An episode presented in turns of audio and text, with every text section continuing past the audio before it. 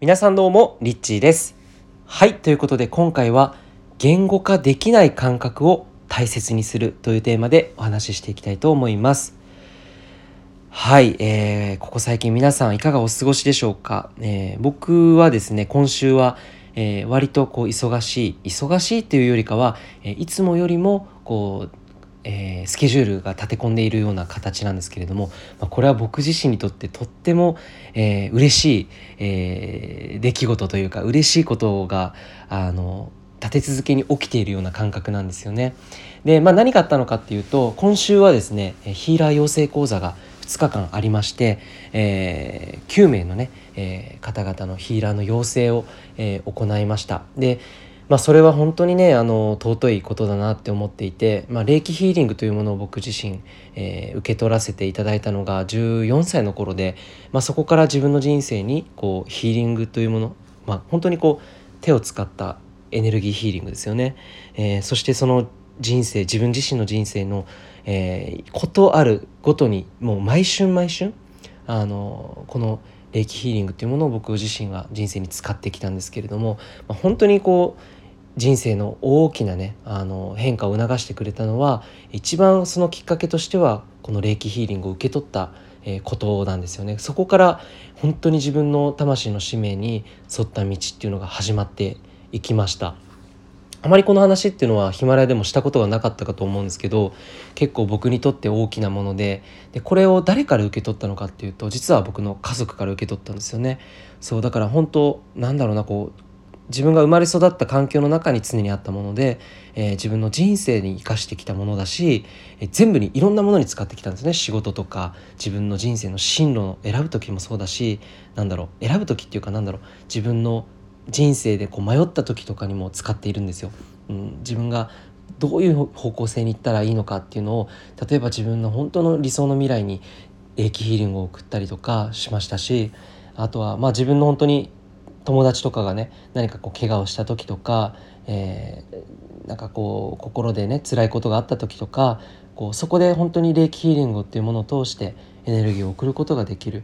えー、具体的なアクションとしてこう誰かに何かをすることができるという素晴らしいツールですよね。えー、そんな家族から受け取った霊気を、まあ、今回は僕のパートナーである、えー、方とですね、えー、あの一緒に講座を主催して、えー、2日間の霊気ヒーリングを行ったんですけれども本当に充実した2日間を送りました。で今日はですねあのあるとある雑誌のですね取材を受けまして何の取材かというとスピリチュアルパートナーシップについての取材を受けてきました。いやーついになんかスピリチュアルパートナーシップについて話すかっていう感じなんですけれども、まあ、本当にねあの僕自身もパートナーシップを通していろいろなことに気づきいろんなもう本当に自分の今まで知らなかった自分自身を知る経験であったりとかもっとこうなんだろう自分を超えるというかねやっぱりこうあのパートナーシップスピリチュアルパートナーシップっていうとなんかキラキラとかなんかこうなんかあのスムーズに全部がうまくいくんですか？ってそんなこと一個もないんですよね。あの本当に喧嘩もあるし辛いっていう出来事もあるしもう自分の中のこう感情に乱されてうわ苦しいってもうああ死にたいって思うぐらい感情が出てくることもあるんだけれども本当にそれを通して、えー、自分のことにえー、気づいていく。自分自身の姿本当の姿に、えー、に気づいてそこから愛に目覚めていくという体験を、えー、パートナーを通して、えー、していくわけなんですけれども、まあ、本当にその あの僕のパートナーが言ってたんですけどもこうスピリチュアルな経験を通して自分自身をしていく過程っていうのは本当にこう究極の人間関係だよねっていう話をしていていやそそうなんだよと思って。っていうのは何かっていうとやっぱ一番近い人を通して自分の嫌なところっていうのは見させられるわけですよね。要はそれって自分の魂の、えー、課題であり自分の、えー、普段のねパターンとか癖とかっていうものがやっぱ相手を通して相手がそれを教えてくれるのでそこでもちろん喧嘩も起きるけど喧嘩こそまさにスピリチュアル的に見るとアクティベーションより自分自身に戻っていくための一つの通過儀礼みたいな風に、まあ、僕自身は捉えているんですけれども、まあ、そういったこととかですねあの本当にたくさんのいろんなジャーニーがある中で自分自身を知っていく自分の本当の愛に気づいていく目覚めていくそして真実の愛を持って生きていくそれっていうのはお互い一人それぞれがねお互いが本当に神意識に目覚めて一人のあの存在としてお互いにこう対等に、えー、尊重しながら愛を育んでいくっていうそして自分自身の愛にもより深く、えー、気づいていく。自分も知らなかった自分の愛に目覚めていく、まあ、これは本当にパートナーを通してでしかできないことだなと、えー、まあ、いうふうに思うということを今日なんか取材を通してね自分自身もいろいろな発見がありました。ね本当あの素晴らしい編集者の方がですねあのいましてもう本当涙を流しながらお話を聞いてくださって素敵な時間を過ごさせていただきました、まあ、この取材のねあの内容っていうのが来月発刊される5月号なんですけど来月に発刊されるのでまたこれはちょっと改めてお知らせさせていただければなと思います。はい。で、あれ？何の話しようとしたのかちょっと忘れちゃったんですけれども、うんと、ちょっとタイトルもあの今こう話してて忘れちゃいました。ちょっとこのまま話を続けていきたいんですけれども、あの、まあ、ここ最近まあそんな形でね、あの、いい時間を過ごさせていただいてまして、で、まあ明日は、えっと、セッションですね。個実セッション、僕もこれ、実は実際に対面で、あの、セッションするということの掲示、掲示というかね、宇宙からのメッセージが1月にあって、まあそこからもう、あのー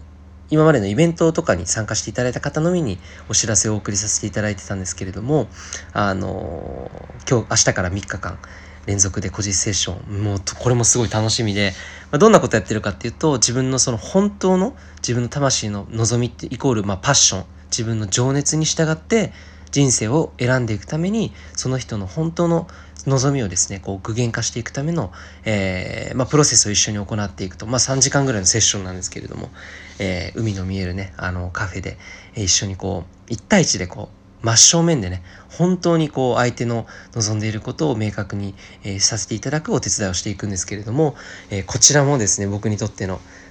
もう、魂のね、えライフワークというか、本当に自分自身が自分の人生を本当にやりたいことを、えー、実現していくために自分自身と向き合うことの連続だったのであのでも自分の心に正直になれば全てのものっていうのはめちゃくちゃスムーズに叶っていくんですよね。なのでまず自分自身に素直になって本当にやりたいことって何だっけっていうところでね、えー、明確にしていくっていうところ本当にこれからの人生本当に短縮させてくれるというかあっという間にそれが叶っていくのでまあ、ここをね、えー、サポートさせていただくのですごく楽しみです。えー、ということで、なんか報告の、あの、更新になりましたけれども、えー、皆さんにおいてはどのようなプロセスが行われているでしょうか。で、あ、今思い出しました。そう、言語化できない感覚を大切にするというテーマでね、今回はお話ししようと思ったんですけれども、まあ、やっぱりこう、今、この時期っていうのは特にそうだと思うんですけれども、なんだろう、こう自分の中でいろんなこう気づきとか、あの発見とかっていうのがいろんなことがバーッと出てきているタイミングだと思うんですよ。宇宙元旦に向けてさらにね大きなシフトが行われていくのでその前なので結構こう自分と向き合うことが起きたりとか、えー、こうその時にですねなんかこう言語化できない感覚が出てきたりするんですよ。でそれは例えば自分の魂が震える感覚になった時とか、えー、なんかこう何かわからないけれどもなんか苦しいとかそういうものも含めて、いいことも含めて、いいことも悪いことも両方含めて、なんか言語化できない。えそれを例えば違和感って感じる場合もあるし、なんだろう、こう感情的に言うとワクワクするとか、ポジティブな側面で言うとポジティブ、えー、ワクワクするとかね、えー、そんな風にこう感じたりすると思うんですけど、この言語化できない感覚に、そのチューニングしていくことが今この時期すごく大切だと思います。そう言語化できない感覚が自分の中にもしあったとしたらそれは何なのかっていうのを言語化する必要はないんですけれどもそこに感じたエネルギーにチューニングしていきながら自分のその感覚に正直になっていく。でそれを例えばなんかその例えばポジティブな側面でワクワクする。何か分かんないけどなんかワクワクするって言ったらその感覚の中で、えー、じゃあちょっと自分のワクワクする。なんか洋服を買ってみようかなとかなんかこうアクセサリー買ってみようかなとかって言ってねそれをこう形にものとしてこう買ってみてその周波数を自分に身につけてみることでなんかよりそれがえっとこうアクティベートされていくというか、うん、そういうふうにこう自分の言語化できない感覚っていうものを大事にしながらそこにチューニングしていくっていうのがなんかこのここ最近ね宇宙元旦に向けてすごく大切な気がしています。はいということで、えー、最後まで聞いてくださりありがとうございます。リッチーでした。